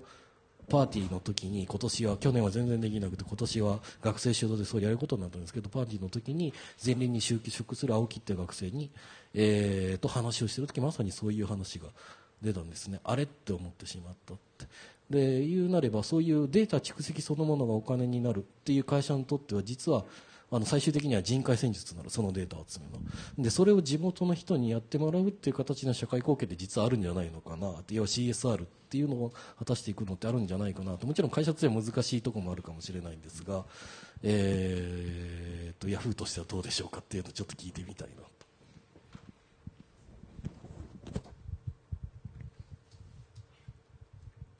あのいろんな企業さんがありますので支援ってあのいろんな形があると思っています。であの社会貢献とか CSR っていう形であのやってらっしゃるところもあると思いますしあの私ども必ずしもそうだとは思っていません。でそれはいろんなあり方があってしかるべきだと思っています。であの例えばですねその震災直後にあの大量にその従業員を送ってらっしゃった会社さんもありましたしあの先ほどの味も味の素さんみたいにあの物資を送ってらっしゃる会社さんもあってあのそういうあり方も絶対必要でであのそういう形で支援をする企業さんもあればあの私どもが考えているのはあのこれ社会貢献だっていうよりはやっぱり本業だっていうふうに思ってやっています。であの私どもの本業っていうのはあのライフエンジンっていう言い方してますけれども必要な方に必要な情報をお届けするっていうのが本業でしてまさにそれをやってると思っています。で今、まあ、あの復興支援の話に今度入ってきましたので復興の面で何をやってるかっていうふうに申し上げますと、えっと、そんなに実はたくさんのことができてるとは思っていませんでただ今必要なのはあのやっぱり希望を持てることっていうのはすごくやっぱり現地にとって必要なのかなと思っています。であの一つはあの写真保存プロジェクトっていうのをやっています。でこれはあの今もうかなり写真投稿いただいてるんですけれどももうどなたでもご投稿いただけると。であの例えばですねあの橋が津波で流されてだけどそれがどんどんあの出来上がっていく様子をこう日を追って投稿してくださっている方とかもいらっしゃるんですね。でやっぱりそれを見てどんどん復興を感じて希望を持てるっていう方もいらっしゃると思いますしあるいはあの震災前の写真もご投稿いただいてるんですけれども、まあ、それを見てやっぱりあのもう一度あのこの風景に戻したいなって思って頑張ってらっしゃる方もいらっしゃると思っています。であのこれはもう私ども本業としてやってますのであの全然もうあのそういう意味ではアーカイブとかかなりサーバー負担もかかるんですけれども、もうこれは半永久的にやらせていただきますっていう形で会社が存続限りは、存続する限りは、あのもう絶対やめずにやろうと思っています。でまあ、そういう形であるとか、あるいはあの今、復興デパートメントっていうのをやってるんですけれども、これはあの現地で今まであのまあお店とかをやられてた方、あのもっともっともう全国にあのその商品が売れるといいなっていうことで、今まで必ずしもネットであのまあやられていないところに関してもまあ支援を、まあ、いろんなところとご協力いただいてるんですけれども、あのまあ、ネットを通してですね全国に売れるような形で復興デパートメントに出店されませんかっていう形で、あのこれはもうヤフーショッピングというのはありますけど、それとはもう全然別枠でやらせていただいています。であるいはですね今あのーちょっとその現地が、あのまあ、そののんきに観光客が行っちゃっていいのかどうかってよくわからなかったんですけれどもあの被災地の自治体の方とお話ししているとやっぱり観光っていうところに力を入れていかないとなかなか現地の復興につながらないっていうことでそれであればそのツアーをご紹介するコーナーっていうのを設けさせていただきますっていう形で今お話しさせていただいているんですけれども、まあ、そういった形であの私どもができることっていうのは情報を必要な方にお伝えするっていうことなんですけれどもあのそれを通しての復興支援っていう形でなるべくその現地の復興えっと、現地で何が必要なのかっていうことも考えながらやらせていただいています。で、まあ、これ一つの形ですけれども、やっぱりあの、いろんな業態の企業さんがありまして、で、あの、復興支援のためにオールマイティなことができる企業さんってないと思うんですね。で、やっぱり自分たちができることっていうのを何かっていうことを見つけて、で、なるべく息が長い支援を、あの、永続的にやるっていうことが必要かなと思っていまして、そういう意味ではできることを、あの、地道にやっていくっていうことが、あの、各社必要なのかなというふうに思っています。はい、ちょっと待って、えっ、と、下嘘さん、あの、また、ちょっと現地側に戻したいと思うんですけれども、まあ、現地の企業として、こう、どんな取り組みされてるか、または今後こうしたいな、みたいな、あの、ところのお話を簡単にしていただけるといいんですけれども。えっ、と、当のマンコロネットの広野町地区の一応代表を務めております、下内坪と言います。えー、私は平成22年にですね、えー、自ら起業しましてで実はあの高橋さんあ佐藤さんと同じようにあの水産業を、え、やってるわけなんですけれども、えー、起業して1年も経たない間にですね震災が来てですねあの全部流されてしまったという状況だったんですね。でこれはもうちょっとやめようかなって思ったんですけれども、えー、佐藤さんと同じように、この地域に生まれてこの地域に育ったんだったらやっぱりこの地域に恩返しがしたいなっていう気持ちが強くてですねえー、で結局あの続けてきたわけなんですけれどもやっぱりあの震災後ですねさまざまな活動をしてきて一番思ったのがあの雇用ですね雇用に依存しない生き方っていうのがすごい重要なんじゃないかなと思いました。やっぱりあの地域、まあ、特にあの田舎はですねあの農業であったり水産業であったりですね非常に魅力的なものが多いんですね。でそれを実は地域の人が知らない。逆に東京の人はもっと知らないわけなんですね。そこはやっぱりあの生み出していくためにも私たちはあの起業っていうことにですねあの非常に重点を置いてあの生きていくことができればもっともっとあの震災からの復興にですねつながっていくと思っておりますしやっぱりあの私自身やっぱ起業して思うのは面白いんですね地域で生活していると。で特にあの、まあ、物産展の中でもこっちよく来るんですけども本当にあの知らないそんなこと知らないよであったりとかですね。あの、まあ、教えてくれてありがとうであったりとかですね。本当にあの、ま私たちがお客様こちらの都内で、まあ、首都圏のですねお客様に伝えることたくさんあるんですけどもやっぱりあのちゃんと三陸は元気だよと。そこをですね今まであの真剣に伝えてきました。で真剣に伝えてきた中であのどうしても風評被害だったりとかですね非常にあの多くてですね、えーまあ、今まであの取引先かなりあの、まあ、解約されてきたりとかですね、まあ、そういう部分もあったんですけれどもやはりあのやはり僕自身はやっぱり起業をですねしてみて地域でもっともっとこう起業してくる業者さんが増えてくればもっともっとこう復興が近づいてですね動きも変わってくるんじゃないかなっていう感じはありましたね。はい安倍さんもいかがでしょうか、ある意味、安倍さん、ある意味というか、まさに安倍さんの取り組みなんかも新しいこうビジネスをこ起こしていらっしゃると思うんですけれども。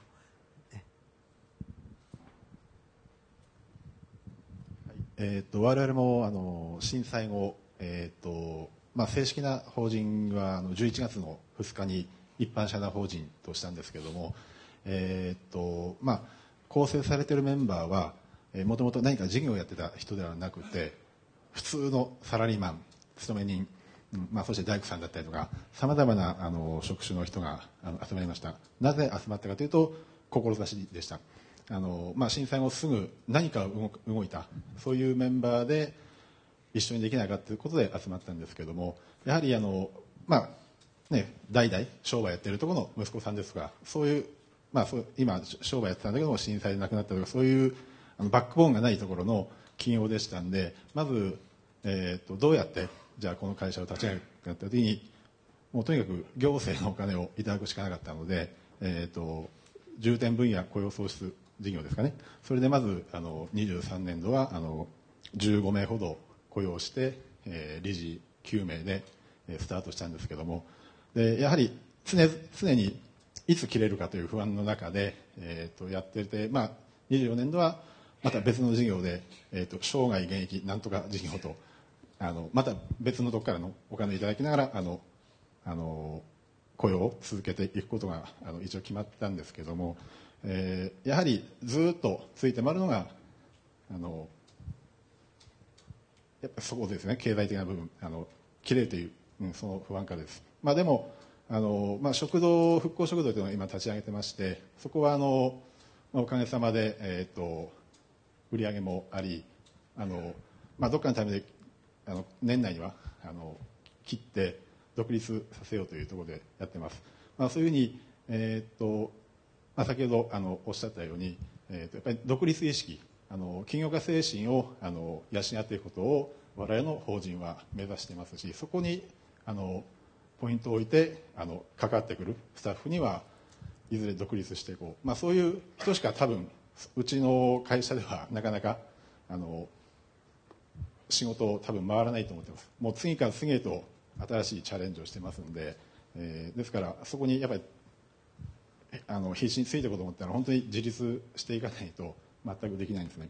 まあえーまあ、そういう中で新しい分野観光であるとかそういう部分も捉えてあの今事業を動かしてますけども、えーまあ、やはりそういう中ではあの通旅行会社さんとかそういうところの連携とかもうそういうのもあの今後あの必要と思ってますんで、まあ、そういう分では、えー、そうですね、まあ、まず本当に新参者ですからあのそういう方の支援がないとできない現状がありますけども、まあ、でもおかげさまでそこにあの理解をいただいてあの賛同してくる企業さんが今増えてきてますんであの、まあ、まず一歩の柱はあの食堂あの独立できそうですしツーリズムの方もあの今観光協会というのはもう合ってないような状態ですのでもうそこを担うあの形で、えーと、我々今やっているところです。ありがとうございます。あ、まあ、一応一回それであの、まあ、支援側の方にじゃあ話を戻すとしてですね、まあ、そのやっぱり現地の方で雇用を生もうと思ったらやはりそのあの地域外の企業を誘致するってもちろん一個ですけどその今おっしゃったようなです、ね、企業現地の企業が増えていくっていうところももちろん一個大きなアプローチなわけですけれどそういうですねなりわい支援とか制御支援を実現しようと思った時に実際その地域外の企業とかですね、真心のような支援団体が、もしくは社協がですね、こんなああのことができれば、より役立つ支援になるんだけれども、今、それが届いていないとか、そういうことが、もし北川さんなど、相手があれば、ぜひお伺いしたいんですけれど、または、その NPO とかボランティアとか、そういう人たちにそこができるかっていう話もあると思うんですよ。どちらかというと、やっぱり気持ち優先で入ってくる部分があるんで、あんまもともと難しいことを考えるたくなくて、でも気持ちだけはすげえあるぜみたいな。だからまあ、正直申し上げて、例えば会社では俺うまくいってねえけど、ここだと頑張れるぜみたいな人っていうのも結構集まってきがちかなっていう感じもあったりとかしてですね。そこで現状とのミスマッチが起きたりするところもあるかなというところも実際あって、さっきの変化のところで相当変化していて、特になりわいのところ、そこにこう、NPO なりボランティアがどこまでできるか、もしやるとしたらどういうことがあるかみたいな、ちょっとそんなところも含めてお話しいただければ。なんか僕に向かって言ってんのかなって今。気持ちはあるけど なかなかね難しいところですけども。あのその前段階の話になるんだと思うんです。あの NPO やボランティアの力でやれることは私はあの今のお話の中であると思うんですねまあ、今すぐにこれがっていうふうには残念ながら私も言えないんですけどもでも私はその前段階であのまあ、本当にこうこれだけ企業の皆さんがいろんなそのご自分の立場のその得意性を持ってですねこんなふうにできるんじゃないかって話がされているものがなかなか現場でトータル的に実現できないっていうところなんですよね。あの要はいろんな支援される声があのこれまでも今でもそうですが現地の被災地側の特に私たちのような社協とかボランティアセンターにはいっぱいその支援をしますよっていう声がいっぱい来ると。ところがあの支援しますから言ってくださいっていうのがほとんどなんですね。でまあもちろんそれを含めて本当はあの社協やボランティアセンターのコーディネーターの本当の役割だと私は思うんですが、えー、将来に向かってはそういう本当に質の高いボランティアコーディネーターをやっぱり作っていかなきゃいけないっていうのは一方であるんですがでも現在のフェーズにおいてそれが本当にできないんですよね。当たり前。できてないんですよ。ですからせっかくある支援の声がいつもこう素通りしてしまってあの生かされてないっていうところにすごくこう現場ではジレンマを感じていてであの難しい話だと思うんですがこれは被災地側の,、まあ、あの立場の要望というかですね声としてです。あの企業の枠を超えてそのトータルコーディネーターみたいな立場っていうのは作れないものなんだろうかと。被災地で私たちと一緒にですねあの例えば情報関連の皆さんであればヤフーやグーグルさんやみたいな感じの代表者みたいな人がですね私たちと一緒になってそのいろんな場面場面での課題を一緒に解決しながらあこれは、ね、あのヤフーでやれるんじゃないかとかグーグルでやれるんじゃないかとか本当はその、えー、情報関連の切り口だけに限らず全部の本当はねいろんな企業が企業をコーディネートできる人がいれば一番いいんでしょうけどもそれが難しいんであればせめてそのなんて言うんでしょうかね観光会社の観光会社の集まりであってとかですね、えー、情報なら情報とか、えー、そういうふうな形をこう他社うん、会社間を超えたコーディネートをできる人っていうんでしょうかね。あの5年プロジェクトで本当に社長さん方よししょうがない。じゃあ5年後にあのこれが成果できるように成果出るようにですね金出し合って人材そこにしっかりと位置づけて地元の人と一緒になって中小地元の中小企業の起業というふうな視点もあの実現できるかもしれないなんていうふうな視点を持ってですね一緒に動く人材というのを無理なもんでしょうか？はい。難しい話いやあの極めて同感で、まあ、スタートした時に僕らネーミングどうするかってんでプロプロボノっていうこの下噛みそうなやつをですね東北のじっちゃんぱちゃんとか言ったら怒られるんじゃないかと思ったんですけどももうそれ踏み切りました。もう一つはプラットフォームにしてですね。であのヤフーさんもそうです他の企業にもいろいろ呼びかけて企業が自分の中でできることだったらどうぞやってください。以上終わり。だけどそれじゃあの足りないところこぼれるところダブるところ必ず出てくるだろう特に今回みたいな時にはですねもものすごくあると思う残念ながら正直申し上げてあの企業それぞれの企業が社会貢献であれ本業であれ頑張ってらっしゃるところはあると思うんですけどもそこを超えて連携しようとかですね、1たす1を3にしようっていうのは、あえて言えば企業だけではできないかなと。でそこにその NPO、NGO であったり、僕はよくあのマルチステークホルダーという言葉を申し上げるんですけども、それはその政府も入ってくると。政府も政府だけでできないことあるでしょうと。そこの連携をやら、それは中央政府であり、地方政府であり、そうだと思うんですけども、えー、と、そういうふうに、で、特にこの情報がですね、好むと好まざるとにかかわらず、あっという間に少なくとも一遍そのデジタルの情報になった場合にはですね、従来のそうあの制度や権力の壁越えて取って取ってっちゃうところが他方であるわけですね。でそうすると、従来型の組織ではどうにもならないところってのはすごくあると思います。で、もう一点は僕はすごい注目してるのは、あの企業の中であのすごく今あのベストプラクティスでうまくいったり、あの味のさんも含めてあのできてるところのお話あると思うんです。一方、我々が知ってる中でもなんでうちの会社でこれできないんだろうと。自分はもっとしたいと思ってる。あの、会社説得して我々のとこ一緒に来た人もいるし、いろいろやってますけども、あの、ヤフーさんを見れば見るほど俺のところはどうしてこんなできないんだろうと思ってですね、時短だもうやめちゃおうと思ってる人っていうのも聞いてますね。で、東京にいて、それから本社を、あの、かなり大きな会社ですけど、東北に持ってきたいっていう提案を、まともに役員の人ですね、上場企業の役員の人したけど、誰からも相手にされなかったって言って怒ってる人がいるんですけども、別にふるさとでも何でもなくてね。で、その逆に言うと、何か今までの仕組みでは足りないもの、あるいはそれ超えられるものがあるはずで、それはマンコロネットでもすごく感じるんですけどもね。その、もっともっと、あの、からぶち破って、できることあるんじゃないかなと。で、そこへ向かっていかないと、あの、片付かないことは、その雇用の問題。例えば、アマゾンさんとも一緒にいろいろやろうとしたんですけども、アマゾンで欲しいものリストで物を届けると、地元の商店、圧迫しちゃうんだよねと。これすごくジレンマで、でも被災地の人はすぐにでも欲しいからっていうんで、まあ、結果的にそれなりに広がりましたけど、で、コンビニができると地元の企業がそこ潰れる話っていうのはお月地だったからあったと思いますしね。でそういうところ、あの、個々の解決はまずないと思うんですけど、そのままでは。やっぱ違った仕組みに変えていかなきゃいけないと。ですからもう CSR は極端に言うと20世紀の言葉であって、別の言葉作んなきゃいけないような気がしてます。そういう企業じゃないと自分たち働きたくないという社員が増えてるわけですから、そこも含めて考える必要があるんじゃないかと思います。なんか、ええ。えっ、ー、と、マオコネットで企画チーム入ってます、高橋です。あはい。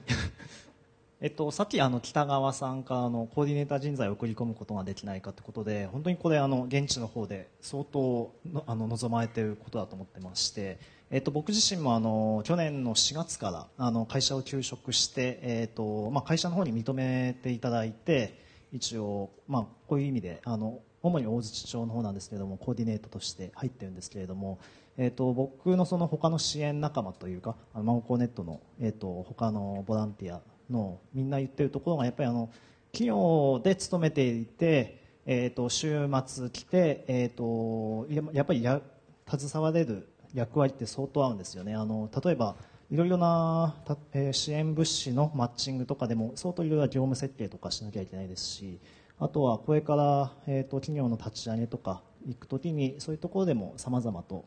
えー、あの役割は出てくると思うんですけれどもあの、まあ、口々みんな添えて言うのがやっぱり長期でずっと入ってその現場の人たちとあのコミュニケーションを取りながらその現地のニーズをちゃんと把握してでそういう業務設計をしていくと。いうような人材っていうのをあのもっともっと,、えーとまあ、送り込めないかなと。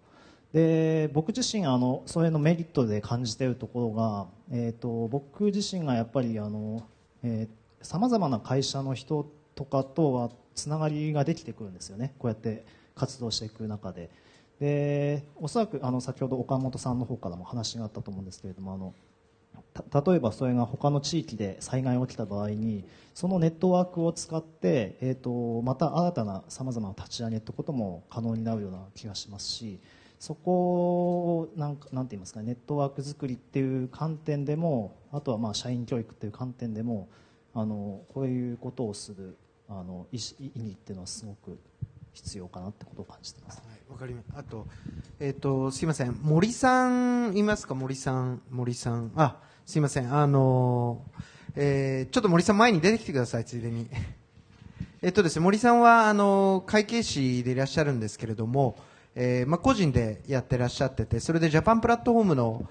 なかなか仕事がうまくいってない部分があるんで、そこをサポート、あ、この前に来ちゃってください、ここ。あのに、えーで、いろいろサポートいただいて、かつ、えぐるーっと回って。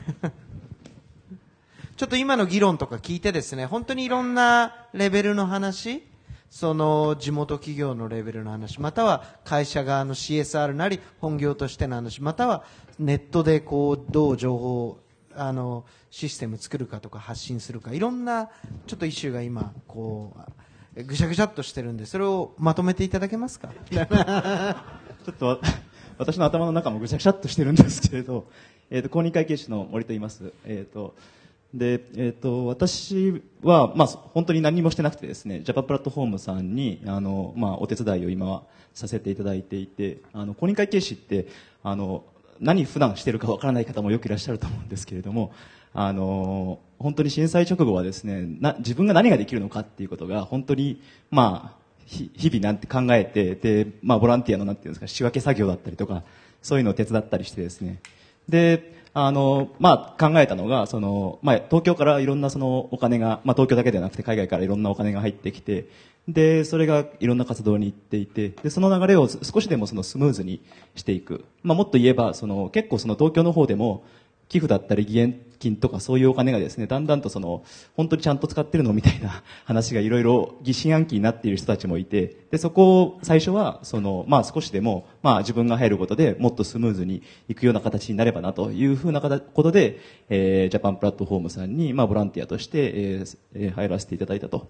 でその後、まあ現地に行くに従ってその NGO の NPO の方の活動を、まあ、いろんな団体さん伺わせていただいて、えーお話もお聞かせいただいてでやはりなかなかですねそのキャパシティという点で例えばその、えー契約の問題だったりとか税金だったりとかあるいはその、えー商店街の再復興っていった時に事業計画をどうしていくんだとかですね。だんだんとそのフェーズが復興に移っていくに従ってなかなか難しい問題っていうのが、えー起きてきてるなと。でまあ今ですねその私の方で、えー日々考えているのはそのどうそのもうこれは個人的な考えですけれどもその土地の人がその土地の資源を使ってその立ち上がっていく立ち上がっていこうという人たちを結構そのいらっしゃるんですね。やっぱり熱い思いを持って。ただやはり思いだけではどうにもならないこともたくさんあって。で皆さんご存知の通りその世の中ってなかなか厳しい世界でですね。物はその他のものよりも魅力的でないと売れない。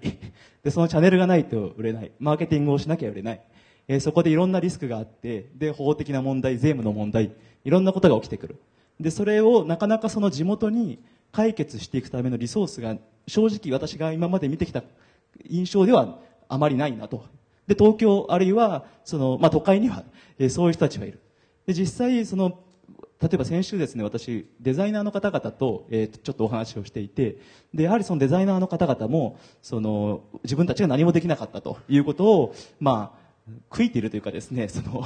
まあ、悔しく思っていてで何かしたいと思っている。でその東京の方でもそういうリソースを持っているんだけれどもやはりそのななかなかそのリーチできていない人たちっていうのがいてでそこをやはりその、まあ、つないでいくっていうのは大変重要かなと。でただその私自身も普段、まあ、被災地に行っていてで商店街の方の例えばその復興っていうところに、まあ、うまくサポートをしたいと考えてもやはりじゃあその現地で動かれているあるいはそこでのしっかりとその絆信頼関係のある NPO、NGO があってで人を集めることができてそのコーディネートができる人たちがいないと私たちは何もできない。でなかなか私個人事業主としてやっているので東京のクライアントだったりとか仕事を全部捨てるわけにはいかなくて。でやはりそこのですねうまくそのつなぎをしてくださる、えー団体がいて。でただ我々もしっかりと行って継続的に行くことによって現地のニーズをしっかり把握してでそれがその、まあ、仕組みとして出来上がってくる。それが先ほどの企業の,、まあそのサポート。マーケティング面だったりデザインだったり、ま私であれば会計だったりあるいはその事業計画作りだったりとかですね、まあ、法的な部分だったり、まあ、そういうようなところにつながっていけば、えーいいかなと、まあ、で一つ一つそういう形に、えー仕組みとしてできていければいいなというふうに、えーか私個人として考えています。ありがとうございます。じゃあ、えっ、と、柴田さん、手短にお願いします。あ、その、そのまま森さん座ってください。先ほどの坂田さんのあのできることっていうところであの今あの安倍さんとも、えー、と下内坪さんともさっき話してたんですけどやっぱり現地の商店が立ち上がったり事業が立ち上がるために現地にあの行って消費するっていうのは非常に重要ででそのための観光としてもやれることはありますしで例えば企業さんなんてあの結構合宿研修とかしょっちゅうやってるのでそれをあの東北でやっていただくと。でそのための受け受け入れとか受け皿みたいなものを作っていくこと。でかつ東北だからこそ今学べるリーダーシップというものがあるだろうと思ってそれをあのプログラム化今しようと一生懸命やってますのでそういったものに参加していただくというのも一つのやり方かなと思います。とりあえずまずは来てもらう。観光っていうことがあの東北2番目にあの雇用の吸収力の大きい産業ですのでぜひともあのそういった観点でいろいろな企業さんあの現地来てもらえればなと思っております。山口先生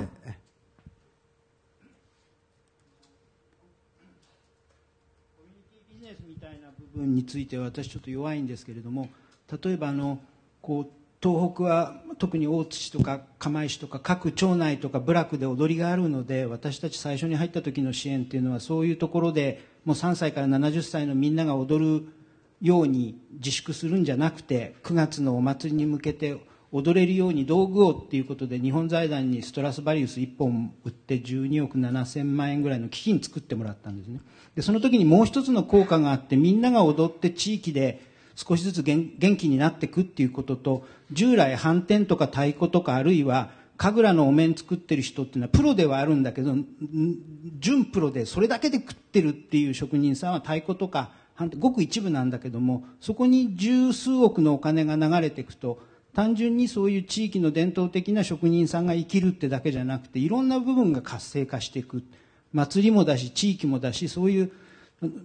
でそれ見ていくとこういうのってオンリーワンのビジネス技術で東京のデザイナーとかなんとかって問題じゃないんですね。そうすると地域にもっといっぱいあるいは豆乳のウニだったりとかアワビだったりとか本当その地域のブランドでいっぱいある。さらにその商店街もだけどこれから人口も減って割とゆるゆるでいくならばあの薄田さんにも話してもらいたいと思ってるんですけども地域でマイクロファイナンス的にその事業計画も書けないどうなるかわからないけど50万か100万をダメだったらしょうがないと思って投資してそれを地域のおばちゃんたちが借りて厨房1個作ってお弁当を作ってってその地域のその一人でご飯作りにくい人たちに配るとかねその従来型の可能性であそこに自動車メーカー来るとか東京がこれするっていうんではもうダメだってことはお互いに分かってるでしょうからそれもやるけれども本当に東北の資源生かして観光するにしても地域にいっぱいリソースあるはずだえー、っとですね、多分あのデザイナーの話に関して言うと多分見せ方って結構あると思うんですよ。その遠くでいいものがあったりするんですけど結構見せ方良くなくてあのよく分かられないっていうケース。例えばマクロネットさんなんか、まあ、ある意味見せ方すごいうまいんだと思うんですよね。その及川さんってあのいますか？及川さん。あそこにいる方が結構デザイン部門で真心デザイン部の部長さんなんですけれども彼がいろんなあのまあ、ポスター作ったりとかですねプレゼン資料を作るだけでなんか真心すごいことやってんじゃないかみたいな、まあ、実際やってると思いますがあのそういうイメージってあって現地のリソースの見せ方が良くないために飛躍してないところって多分あってそこは何かあると思うんですが多田さんちょっとすいません。ええ。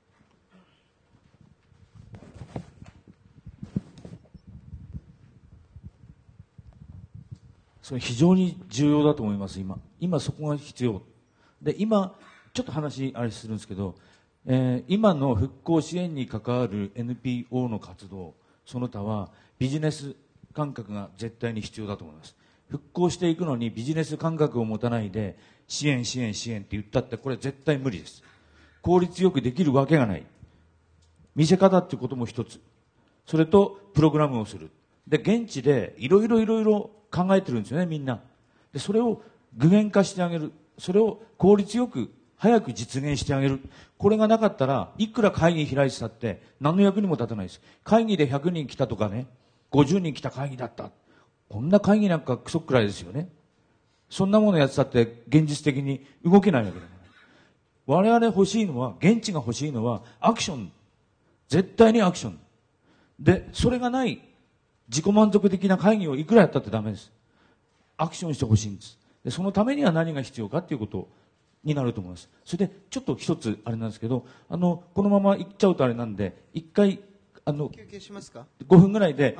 わかりました。と待ってもらってはいはい第あの4部に。うんいや、このまま行っちゃってもいいかなと思ったじゃあ一瞬5分休憩。一瞬5分6時半までですよね、ここ。だからあと1時間しかないんで、5分休憩していただいて、今までのパネリストの方、ちょっとこれ、机を下げて、椅子だけを乗っけるんで。ちょっと今作戦会議しますよ。あ、そのいいですよ。ええ。あ、でも、このまま作戦会議しちゃいましょう。どどういうのがいいうんとねええ、オープンに。いや、うんと、はい。ここがパネリストになって回しちゃうあ、わかりました。いいですよ。うん、うん。はい。